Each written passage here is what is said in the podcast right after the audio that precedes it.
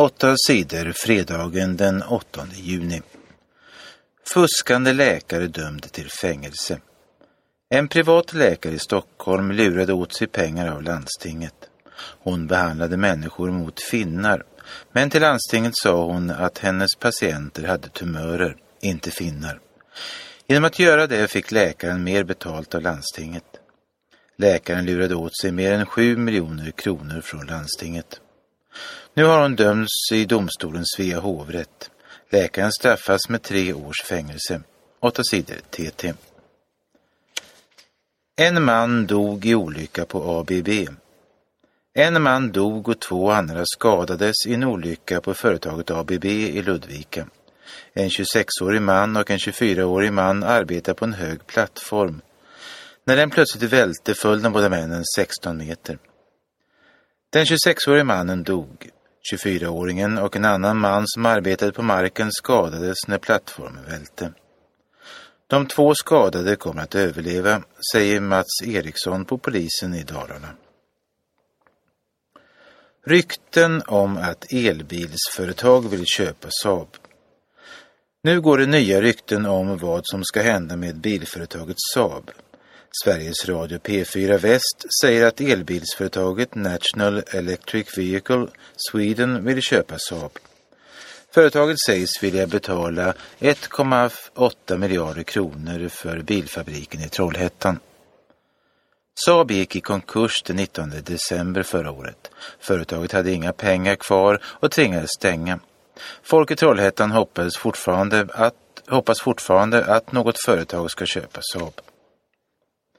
Skolbomben var en hämnd. För två veckor sedan sprängdes en bomb vid en skola i staden Brindisi i Italien. En flicka dödades och tio andra elever skadades. Nu har en man gripits. Poliserna tror att det är han som sprängt bomben. Mannen är 68 år gammal och bor i staden. Poliserna säger att han har kommit i bråk med någon i staden och sprängt bomben för att hämnas. Folk sköt mot FN-kontrollanterna i Syrien. FNs kontrollanter försökte, försökte på torsdagen ta sig in i den by där mellan 50 och 100 människor dödades dagen innan. Men FN-kontrollanterna blev anfallna och tvingades vända. Män med vapen sköt mot dem. FN-chefen Ban Ki-Moon är arg över det som hänt. Han säger att mördandet av oskyldiga människor i Syrien måste stoppas. Vilka som anföll byn vet vi ännu inte säkert, men de flesta tror att det var en grupp som stödjer Syriens ledare Assad. Gruppen heter Shabina-milisen. Åtta sidor TT. Hjelmner sprang snabbt i Oslo. Moa Hjelmner sprang bra på 400 meter i friidrottsgalan på Bislett i Norge på torsdagen.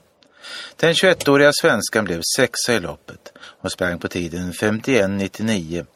Det är Moa Hjelmners näst snabbaste lopp hittills.